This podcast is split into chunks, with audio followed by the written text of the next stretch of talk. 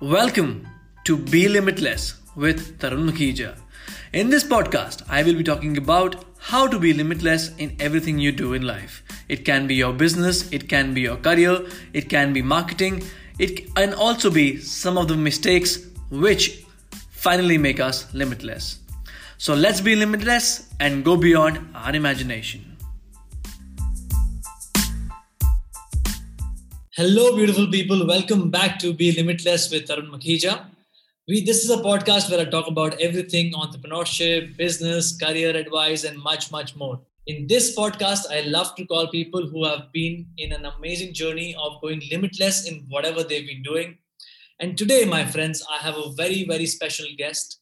Uh, I would call him special because he's been doing some amazing things in the last 20 years in the creative design and the business space he's somebody who's been creating some kick-ass content on Instagram in the last one year that I've been following him and having the pleasure to know him. And I think he has already achieved so much more. And you know, I think it's best to hear from him himself that who he is and what he does and why is he over here and what all can he give to us. So let's welcome Michael Janda on the show, also hey, known as thank you. Janda. Thank you. Thank you, Tarun. So happy to be here. I know we've been working on this for several months on on getting this collaboration to happen. So thank you for having me on your podcast. I appreciate it. Thank you so much for taking our time and coming over here. All I want to ask you is how would you introduce yourself to somebody who never has heard of you? Um, good question. So I'm I'm an agency veteran. I started an agency in 2002 and grew it over 13 years and then sold my agency in 2015. Um, my biggest client was Disney. My s- biggest client the last two years of my agency was Google. We did work for Fox and ABC and NBC and YouTube and Warner Brothers, just down the list of amazing clients. Once once we got into that type of client, our name started to spread around to various different uh, entertainment industry businesses and then we started getting into the tech industry as well and started doing a lot of work in the bay area. So uh, i had a great journey in my agency run. I feel like i checked all the boxes that i ever dreamed of checking and more and toward the end of that journey i started to realize what my real passion was. And my real passion was the mentoring and teaching. It was helping a junior designer level up to become a senior designer or an art director. I just enjoyed that so much. I enjoyed the the mentorship and the collaboration and the inspiration and the education side of my business. So when I sold my agency, I worked at the agency I sold to for a couple of years. And then I decided, okay, I'm going to chase a new dream. And that new dream is writing books and making courses and creating content to help creative entrepreneurs achieve more than what they're expecting for themselves. And so I love what I do. I, I, get to wake up every morning and I don't go to work because this isn't work for me. This is what I love. It's fun. Wow.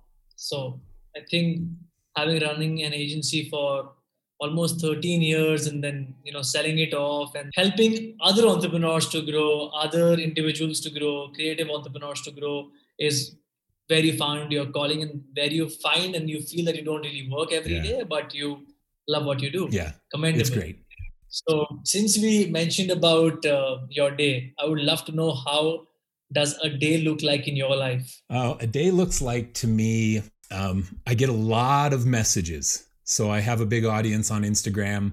I get a lot of direct messages. I reply to all my direct messages. And it's interesting, you're in India. Um, so when I go to bed at night, because you're on the exact opposite side of the world from me, all of my India and Indonesia audience wakes up. And so I go to bed with no direct messages and then I wake up with all of my direct messages from the other side of the world. And I reply to all of those and catch up with everybody that that had messaged me. Uh, so I spend a lot of time in my DMs. I make a lot of content for Instagram, and now I'm going to start pushing my YouTube channel and making a ton of content on my YouTube channel. So I'm excited about that.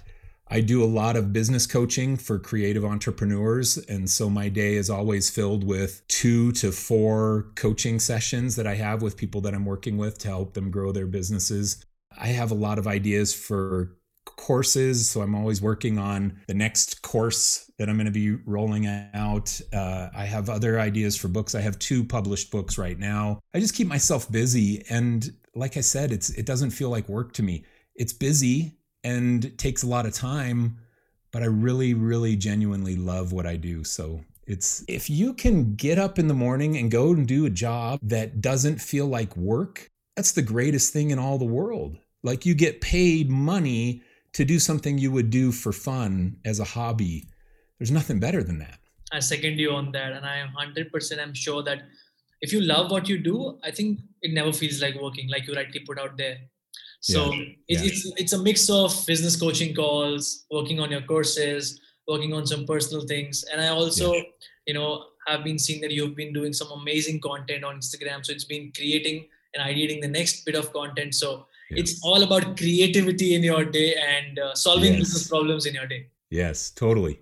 And it's so fun for me. Sharing content on Instagram has made me a better teacher because it it forces me to distill down an idea into a maximum of 10 slides because that's the cap on Instagram carousels. And really, it's eight slides because I have a title slide and an end slide. So I have to get a lesson crammed into eight slides in the middle. And that's forced me to refine the way that I communicate my lessons and made me a better teacher, which has been great for me. There's just, benefits every direction that I look in what I'm doing. So I'm kind of living in that pinch me, my life is great phase of my career. I think then you should pinch yourself a little more often. Maybe. right. So since you mentioned about, you know, putting all the lessons out in that, you know, sandwiching them in that eight yeah. slides in the carousel. So that brings me on to my next question, which is what is your secret sauce to creating content day in, day out? Uh, you know, the secret sauce for me is I am so hyper focused on who I'm communicating with. I know my target audience. And when I started creating content, I knew exactly who I was talking to. I'm talking to solo freelancers, people who are out there just trying to make their creative business work. And I know their problems because I was a solo freelancer in my the start of my agency. So I know what that feels like and I know their fears and their pains and their problems. I'm also talking to small agency owners, the people who have one or two employees and they're trying to figure out how do I go from here to an actual business. Right now I'm a freelancer with a couple people that I delegate stuff to, but I'm not really a business. How do I make that transition and become an actual agency. So I'm speaking to those people. And then my third audience is people who are working somewhere, but they want to go freelance at some point in their life. And they're not quite sure how do I do it? What do I need to know? How do I take the plunge and and make that happen? When do I do it? I'm talking to those people as well. So my secret sauce is I know that audience I know exactly who I'm talking to, and it makes content easy because I know the, I know their problems, I know their fears, I know their challenges. I lived the, all of those lives in my past career, and I know what they're struggling with.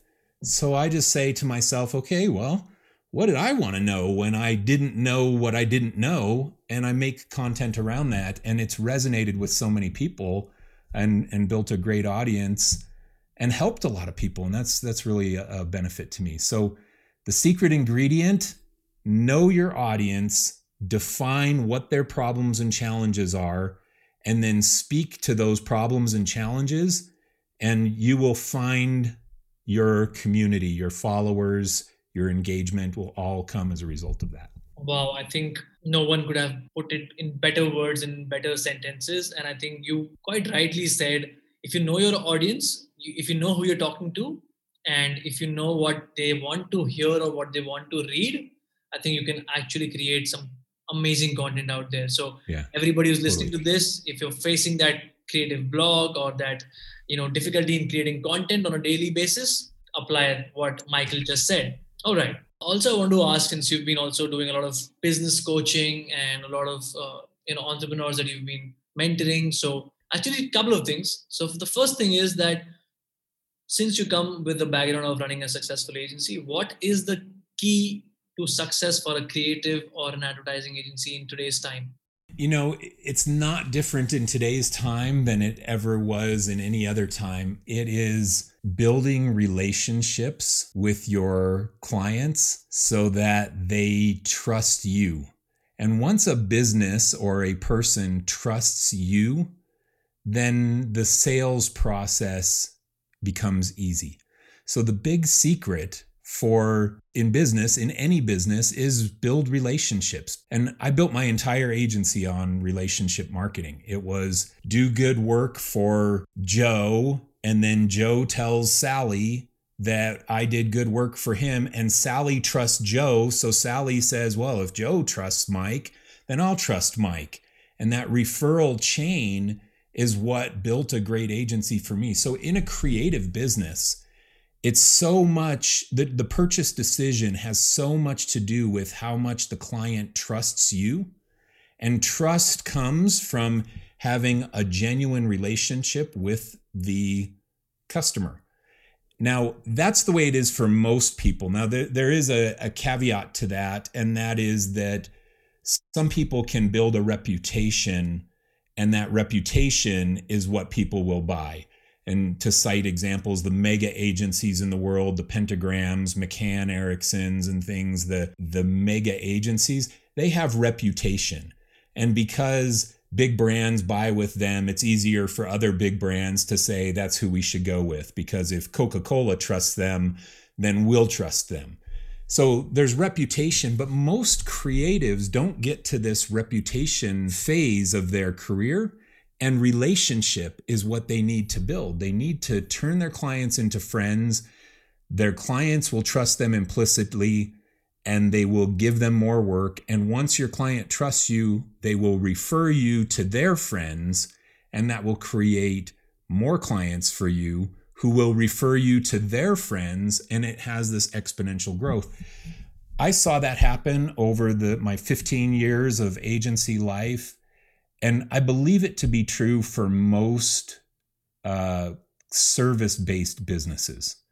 People want to trust the person. So, what do you do when you need somebody to fix your air conditioning? You need somebody to fix your air conditioning unit.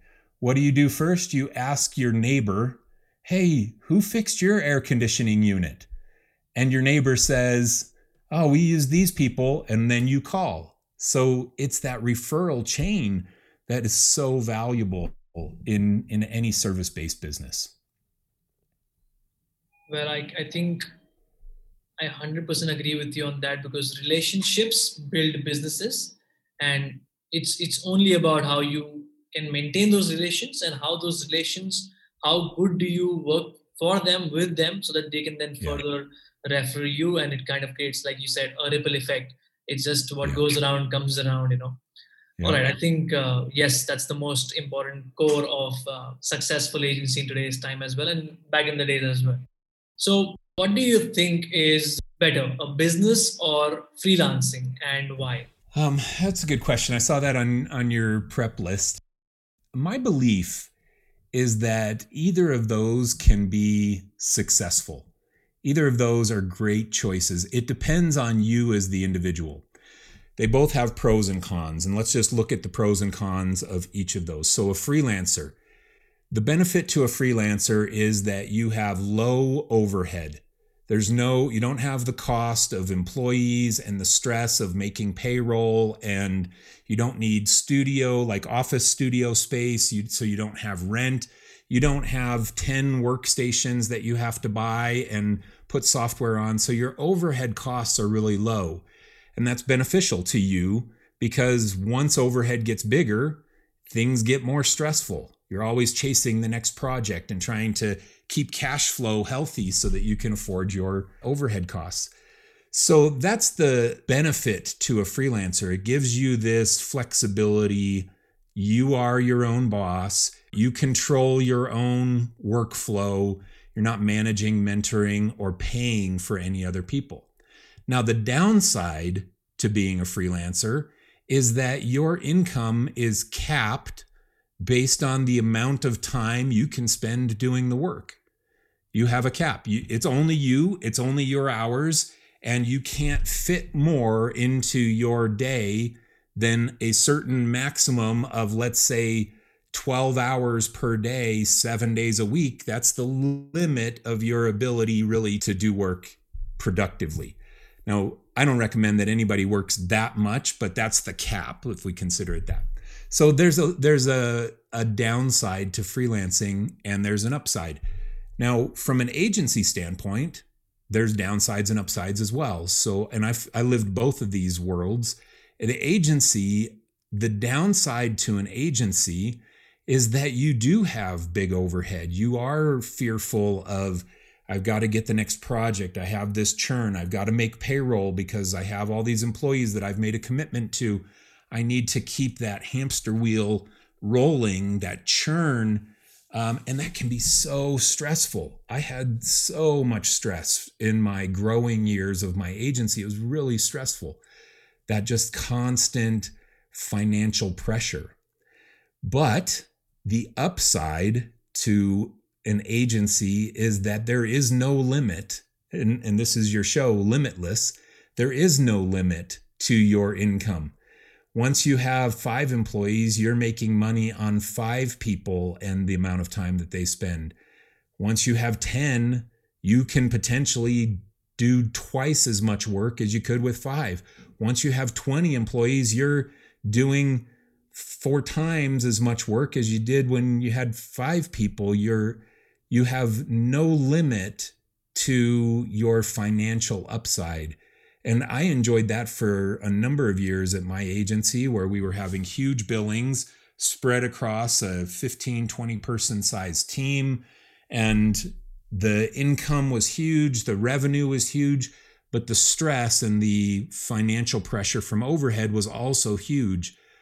But there's that upside to it. The other benefit, too, from an agency standpoint, is that you can get more flexibility in your life. Like once I had 10, 12 employees, I was able to go on a real vacation and not have my phone ringing all the time. My phone was always ringing, but it wasn't like I didn't have people at the office taking care of the challenges that we were going through. So I had higher level employees. They were running a lot of components of the business, and I was actually able to go on a vacation as a freelancer, solo freelancer, because I lived that life too, I would go on a vacation. We would go to the beach and I would spend two hours at the beach and then I would go back to the hotel room and work for the rest of the day while my family was still at the beach because I didn't have anybody to delegate things to. So I think that's a long winded example of saying that either of those can be super beneficial to you. It just depends on what life you want to live and what do you want your career story to be. I think, yes, it all depends on what life do you want to choose and what path do you want to take. And like you said, yeah. both of them have their upside and downside. And I being, yeah. uh, you know, from the agency side and running my own agency since about four years, like you said, you know, mm-hmm. it's always that constant stress that you know now you're five you're doing x number of projects yeah. now you're 10 i want to go to z and it's it's never enough and i think uh, it, it is stressful at times but yes like you said one amazing thing about it is that you can go actually limitless and you can just keep growing to yes. you know to the best of the best of the world. All right so i think it's more of a personal choice like you said whatever you want to work as an individual or with a team of people. Okay, so the next question which I had was, uh, what what do you think is the core ingredient to grow on any platform, whether it is writing blogs, getting a email list up, Instagram, YouTube, Twitter, yeah, any any yeah. platform. What is the core ingredient to growing on any platform? Uh, so we talked a little bit about this, but it's it's that understand your target audience define the problems and challenges that they have, and then solve those problems and challenges in a concise and digestible manner. And you will get people who will find your content and begin to follow you. So, this can be a podcast. Today, we're talking about my career journey and some um, tangential concepts around that. What problem does this solve for your listeners? It helps them see a path to success for them. It helps them see the behind the scenes of somebody who had done a journey that they might want to do themselves. So the problem it solves is it opens up their vision to possibility. That's the problem that this podcast solves. That's going to be valuable to people who are sitting around in the early stages of their career wondering, oh, I kind of want to be an entrepreneur, but I don't even know where to start. I don't even know what to do. And they can listen to something like this and get little nuggets of aha moments that help them see a vision of, of their future. That's the same on a blog. You could do this type of content in a blog. You know, you could do this type of content in a YouTube channel or on Instagram. It's that same thing. But if you know that you're speaking to want to be entrepreneurs, people who want more from their career than what they have right now, and you're speaking to that audience of people, that same solutions that we provide in a podcast like this can be translated over to any platform and find an audience. Now, a core ingredient that I would say, and this is a mistake that a lot of people make, after you know your audience, you've got to pick a channel that they are in, and then you've got to go all in on making content in that channel. Don't try and do every single channel, there's too much. You're better off going 100% into one channel than 20% in on five channels you will be more successful if you pick a channel and go all in on it. I did that with Instagram. I, I actually started my journey in YouTube. I, my first few content pieces were YouTube content. And then I started posting a little bit on Instagram to see what happened. And I started getting all this traction on Instagram, and my account started growing. So I abandoned YouTube and I went all in on Instagram because that was the channel I was finding success in. Now I'm going and transitioning back to YouTube and I'm going to do less on Instagram. I'll still be there, 10% of my effort, but 90% of my effort is going to be all in on YouTube, trying to build my community on that platform and experiment with new types of content.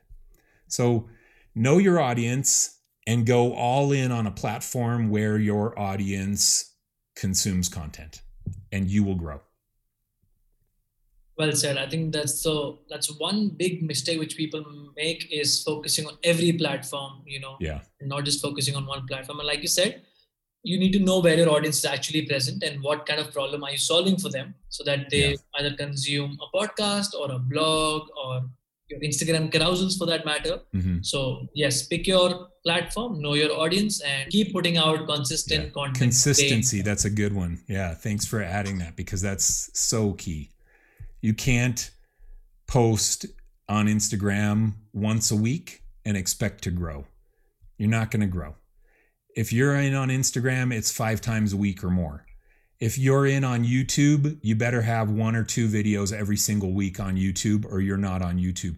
If you're on Twitter, you better tweet three times a day or you're not on Twitter. So it's it's that kind of thing. If you have a podcast, you better be outputting a podcast every week or at least every other week, a new show, or you're not really doing a podcast. You're never going to build an audience there. It's too um, bifurcated. You've got to go and be consistent in the platform that you pick. Yes, absolutely right. And it's, it's all about, you know, like you mentioned, five over there, 3 mm-hmm. over here, like five on Instagram or more, on three or more on Twitter every day. It's all about how content is consumed on each platform and how much it is perishable on each platform. Like, you know, today what you see on Twitter, you might not remember yeah. it day after. And similarly on YouTube, it is, you know, much larger yeah. the life of the content. So yeah, you pick and choose yeah. your platform and you be consistent yep. All right, perfect. So, since we've been discussing a lot about uh, content creation and about core ingredients to growing on any platform, and since you come from this amazing background of understanding design, like you know, like mm. no one does, I would say, like a lot of people uh, who actually want to be the best designers, what is it that you would tell them is the process of your designing process? Like, what is your designing process? Um, that's a great question. And you know what? I've never been asked that question before, so I, I like that. Uh, the my process it starts with the preparing your brain for creativity. You've got to prepare your mind to come up with the creative design idea. And that preparation comes from research, researching your target audience, researching the competitive landscape, researching what other people have done to solve the design problem that you're trying to solve. So you research and you get ideas from that. Then you let that just percolate. Now, my research happens a lot on Pinterest. Design research for me happens on Pinterest. I go and I scour Pinterest and I pin things and I make a board that most of my boards are secret because they're just idea boards and I, they're messy and I don't want to have people think that it's a good thing for them to follow. It's it's a messy, just ideated board, and sometimes they evolve from one type of design idea into other types of design ideas as I go and explore. But I'm pinning ideas and content, and and that's part of this mental preparation for design. So you've got to do that preparation part, and that's preparing your brain to come up with creative ideas for you. Then you step away. You let that preparation happen, and you step away and give yourself time to let those things merge together in your brain. And it, a lot of it happens in the subconscious of your brain. You sit back and you have all these things that you prepared and you looked at and you studied and you researched and now your brain is trying to connect those for you while you're not even paying attention to it. So that I think is important. A lot of designers, they sit down and they open up a blank document and they just expect design to just show up and be good. Well, that's so rare. Some people can do that, but most of us in the world, that's not how it works. We've got to do the work, the preparation work to bring ideas into that blank canvas. So you prepare and then you step away and you let your subconscious brain connect all the ideas that you examined in your preparation phase. And then you open the blank canvas and you begin to execute.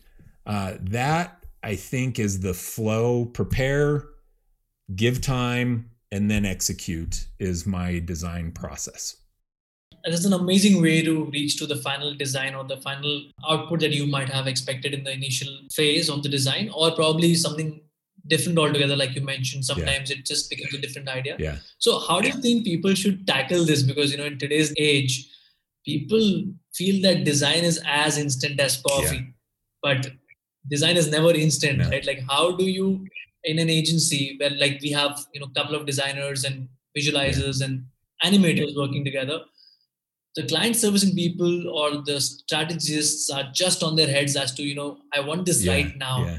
and it doesn't really give that you know the planning and the preparation and the free flowing part to yeah. them you know. So I, I feel in a way their design kind of dies. So what do you recommend for agencies with so much of churning of design every day and day you've got to you've got to teach your clients the design process You've got to educate them and help them understand that if they want the top quality work that they're hiring you for, that it's got to go through this iterative process. It's got to start with research. It's got to have ideation happen from several designers. It's got to have an art director there trying to mentor and critique the work as it's being executed. And clients who just want it now, that churn, they don't understand the design process and what it takes to yield the best work for them. And so in the sales process, you who or whoever in your team sells that work has to sell the client on the process that's going to achieve the results that they're hiring you for.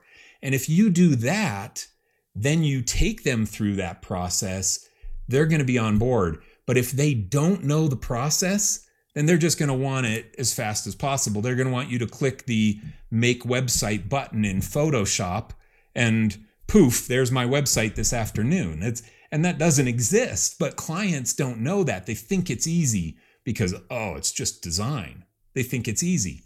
So you got to teach them that it's not easy and if they want the best results, they have to allow the process that you use to get them the best results. They've got to allow the time for that to happen. Perfectly said. You know, patience gives you the best fruits. So yeah. that plus, like you mentioned, if you educate the client, it's yeah. always easier for them to also understand that yes, this process takes this amount of time, and the output will be then far, far, far better than just a quick hour design. Yeah. All right. Yeah. So that that uh, actually brings me on to the next question, which is, what do you think is the future of uh, design according to you? We've um, always seen design. Uh, you know, uh, it was very messy back in the days. Bold yeah. fonts, bold bolder colors. It is. Yeah. It is suddenly dropped down to a lot of minimalism, a lot yeah. of focus on black and white, minimal fonts, right from your Montserrat to your Poppins it's just yeah. been very minimal now. So, what do you think is going to be the future or the way forward for design? Um, you know, I think that the minimalist movement of design has a ton to do with the attention span of the consumer.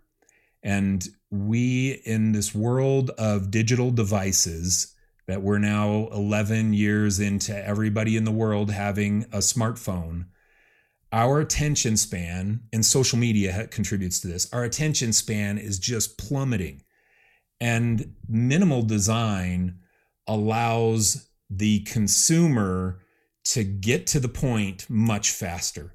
So I would be surprised if we see a shift from that anytime soon. This minimalist movement, I think, is here to stay because it's so fundamentally important in the way that we consume content and design today in 2021 and for the next decades ahead. Uh, so I think that that's that's something that's gonna um, that's here to stay. The other thing that I have a concern about the future of design is the lack of collaboration. We're now a year into global lockdown because of COVID 19, and everybody's doing Zoom calls and that internal design team and that internal collaborative critiquing that happens when you're sitting next to people that are working on the same project that you're working on and you can spin your chair over and say oh you know what? I can you help me with this? I'm kind of stuck. You got any ideas on this design? And then your designer friend says oh well try making this a little bigger and this a little smaller. Yeah that's better or the art director walks through and says, Hey, anybody having any challenges? Uh, I'd love to give you some input right now. And then your designer says, Oh, yeah, come help me. That collaboration that is so critical to the majority of designers in the world. Again, there are the savant designers that can sit down with a blank canvas and make a masterpiece. But most people are not that. That's the 99.9% of us need collaboration and art direction and feedback to yield the best results. And I'm fearful about design right now because so many people are working remotely and they're just opening the blank canvas and it's just them working on it and they don't have that collaboration experience. I'm a little nervous about the quality of design in the short term future here as we're working more independently than ever as designers. I think yes, that's a bit of concern because, like you rightly said, you know, when you're together in a room, you can quickly collaborate, change things, a little bigger font, not that yeah. color, or probably try yeah. this or that, and that's not just happening; it's just been virtual. Yeah. So, yes, I agree with you, and I think uh, it's it's nothing better than working in the same room, same room with creative people and creative minds. So we hope that everybody in the world gets to do that real, real soon. But yes, yes uh, like you said, I think I love the answer over there. Like you mentioned, as to minimalism. How did we arrive to it? Because of the lack of attention span in today's Yeah. uh, users.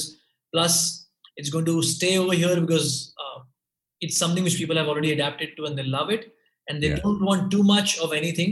And I think the Right. best uh, company which I, I think I could relate to it is Apple. You know, they just are So good. so good at minimalism and so good at Yeah. design as a whole, right? From their products to their Yeah. boxes to their packaging.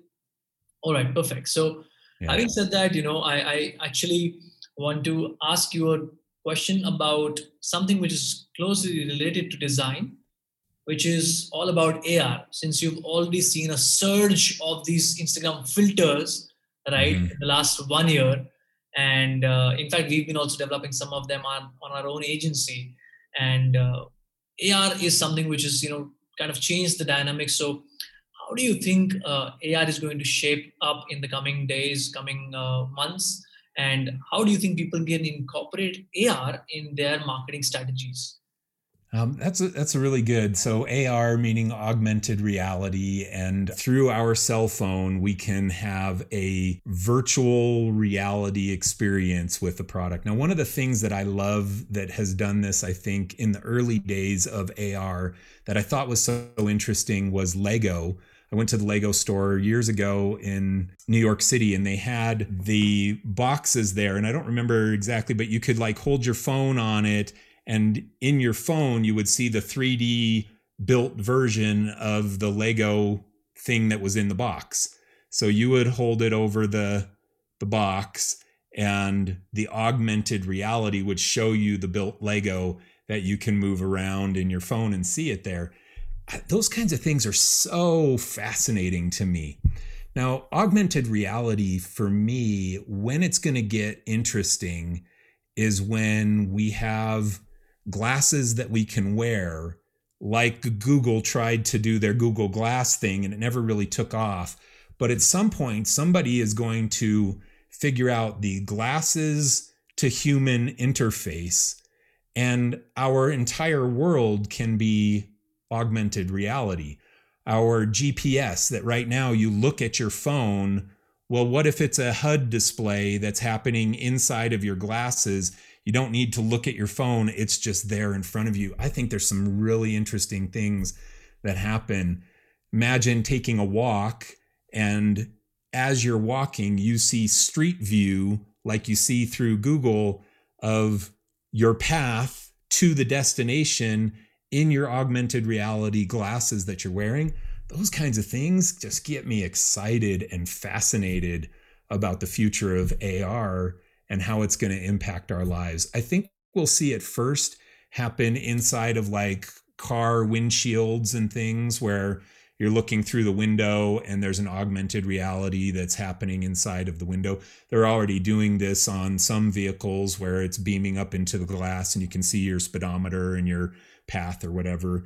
So that that kind of stuff is already happening, but when it becomes mainstream and we're all walking around with a pair of glasses on or contacts that you put in your eyes that have this augmented reality happening, there's some there's some exciting things happening in the future of our world as design begins to integrate itself into our every moment of our lives daily living.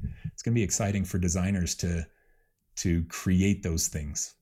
I think yes, it's going to be exciting for the designers to be able to play around with AR, plus the clients to see something which is not your uh, usual design and something which is really different and making the user engage much much more compared to what they are with your content right now. Like you again said coming back to that point of uh, lack of attention span it's just the attention is just going to some seconds today. And imagine you and me uh, interacting with a filter and then your friend doing the same thing and the same thing. It creates a ripple effect that everybody wants to do it and Yeah. uh, some brands have been very successful in gamifying the experience so that Yeah. people actually then want to be winning that game with the Yeah. AR filter and with that particular brand they're interacting and getting more engagement with the brand. So yes looks interesting. I agree with you on that part.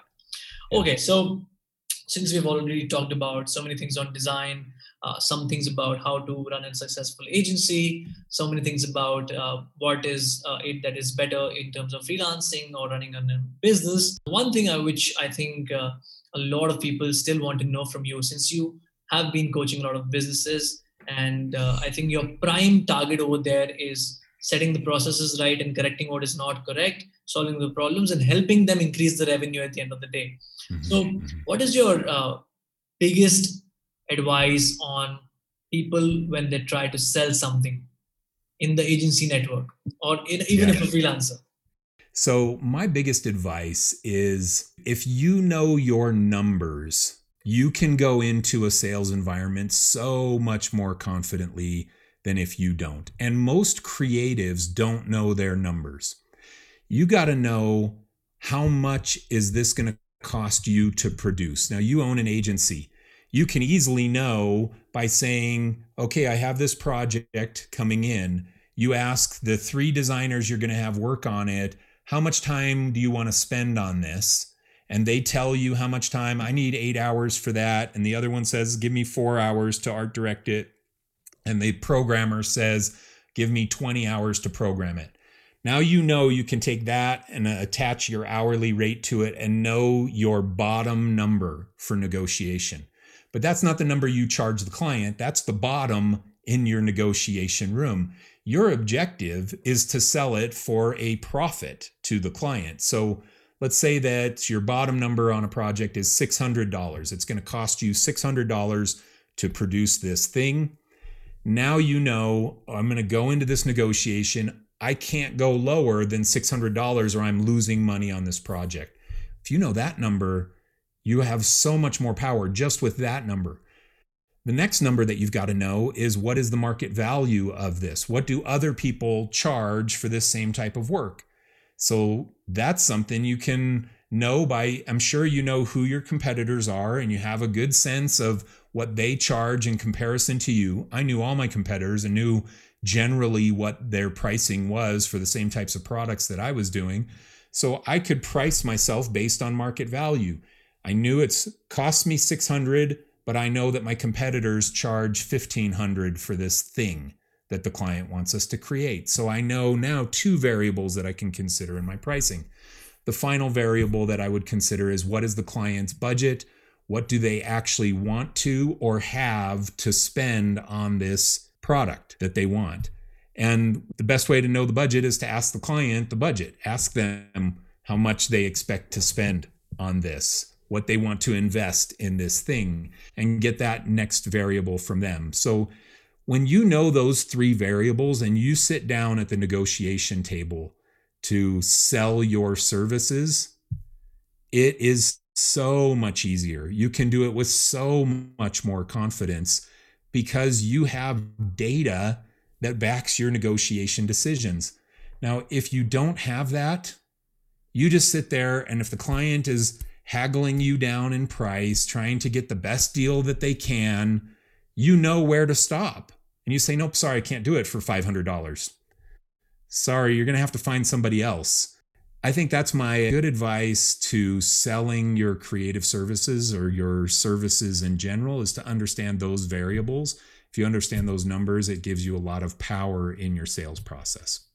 Very, very well said and very well put. If you know your numbers very well, if you know the effort which is going to go into it, plus you know your base, and plus you know what your competitors are charging. And the most difficult part, if you know your client's budget, I think there's no point that you cannot explain them and educate them and then finally sell them the service that they have been wanting to take from you all right yeah. perfect perfectly said so there is so much more that we can talk about but yes time is a finite uh, resource present to all of us and specifically you having to do so much more in a day. But i would just want uh, to do a couple of things. One is a surprise rapid fire with you. Oh i love rapid fire. you love that oh right amazing. Yes. so let's do this. let's do this? Okay let's yeah. do rapid fire with Michael. So, number one, freelancing or running an agency? Um, both are good, but I made a lot more money running an agency than I did freelancing. I love the no limit of an agency. Okay. Podcasts or blogs?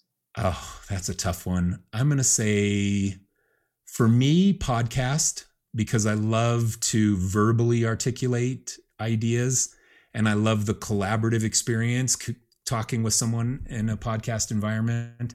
So for me, podcast. Okay. Read a book, watch a movie. Watch a movie. Okay. Play the guitar or work out. Oh man, work out. But it's close. It's a close one. because actually I read it that you love both working yeah. out and yeah. both music. it's, a, it's a close one. Yeah. Okay. Uh, morning or evenings? Mornings. Okay. Beach or the mountains? Oh, beach, no doubt. Beach all day long. I live in the mountains, but I go to the beach every vacation that I have. Love the beach. Okay. okay. Working virtually or working in an office? In an office. Last one advice for your own self versus uh, advice for your future self. Now, you need to kind of, this is not like a choosing one, but you have to yeah. choose one and you have to answer one. Okay, so I'll give advice to my old self. Everything is going to turn out okay. Enjoy the process of growing in your career. Don't overstress it. That was that I, I spent so much time stressed out and nervous and worried about my overhead and my business and my clients and executing on work. I was just in knots. And I didn't enjoy that process nearly as much as what I should have. So I have some regrets from that. I'm a lot better at it now. But my advice to my old self and to the listeners here you get one life. You get one life. Enjoy your career, enjoy the learning experiences, enjoy the times when the client is miserable and it's forcing you to grow.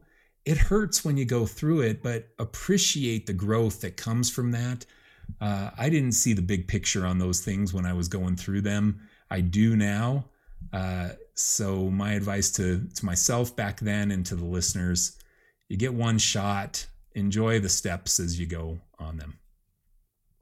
Wow, perfectly said. And I think we need to stop worrying less and doing more and just be focused on what we're doing. And yeah. you know that actually was supposed to be my next question, but I kind of looped it in in the rapid fire. But good job with the rapid fire. Hey, thank you. It's fun. That's fun. So and also you know the first thing which somebody uh, reads on your website is that you help entrepreneurs make uh, more money with less stress so there yes. you go about stress all right so yeah. i think uh, it's been an awesome conversation so far and i hope the viewers actually the listeners viewers on youtube probably and listeners yeah. on yeah. the podcast get a lot of value from this but uh, more than that i would like to tell everybody that you can always always go in and get the freelance with Janda course, which is the ultimate freelancing course, which Michael has developed with all his learning of 15 to 20 years, put in an amazing course, which has about six modules and 40 plus hours of content right from the man himself. And then mm-hmm. apart from this, you can buy the book called Burn Your Portfolio. You can tune into their podcast, which is Biz Buds podcast with Mike and Tom both. And apart from this, if you want a lot of free content, which I think nobody says no to, go yeah. follow Michael on his Instagram, which is at the rate more Janda, M O R E J A N D A, or go to michaeljanda.com, which is M I C H A E L J A N D A dot C O M dot com. And apart from that, since you already know, Michael has been working on a lot of new content on YouTube. So if you want to watch and learn, go to his YouTube channel as well. Yeah. And on that note, I leave it back to you to sum it up in your own style.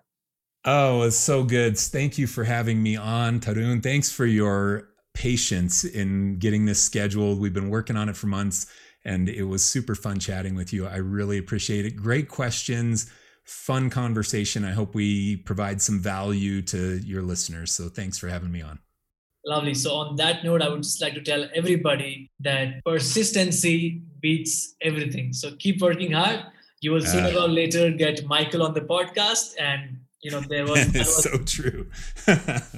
you you did it. So, thank you. It was persistent and patience. It, it wins every time.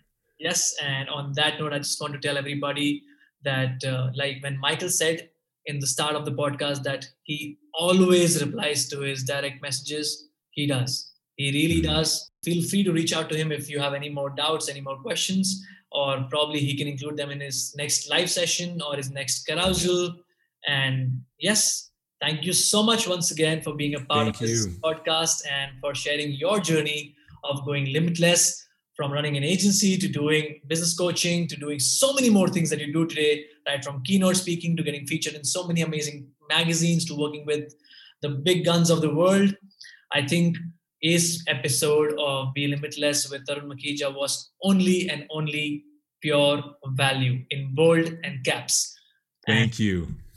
On that note, Michael, thank you so much. I'll just sum this podcast up. So thank you so much for coming till the end. I hope you like, you could take away a lot of things from Michael and the man himself. On that note, I would want you to make sure that you give this podcast a rating if you find this interesting. Share it with somebody who is just starting off in design, business, entrepreneurship, or freelancing. And I'm sure as much as value that you got, they will get it too. See you on the other side. Until then, stay safe, stay home. Thank you so much. Thank you so much for coming till the end. I would love to read your feedback and your story of going limitless. See you in the next episode of Be Limitless with Tarun Makhija.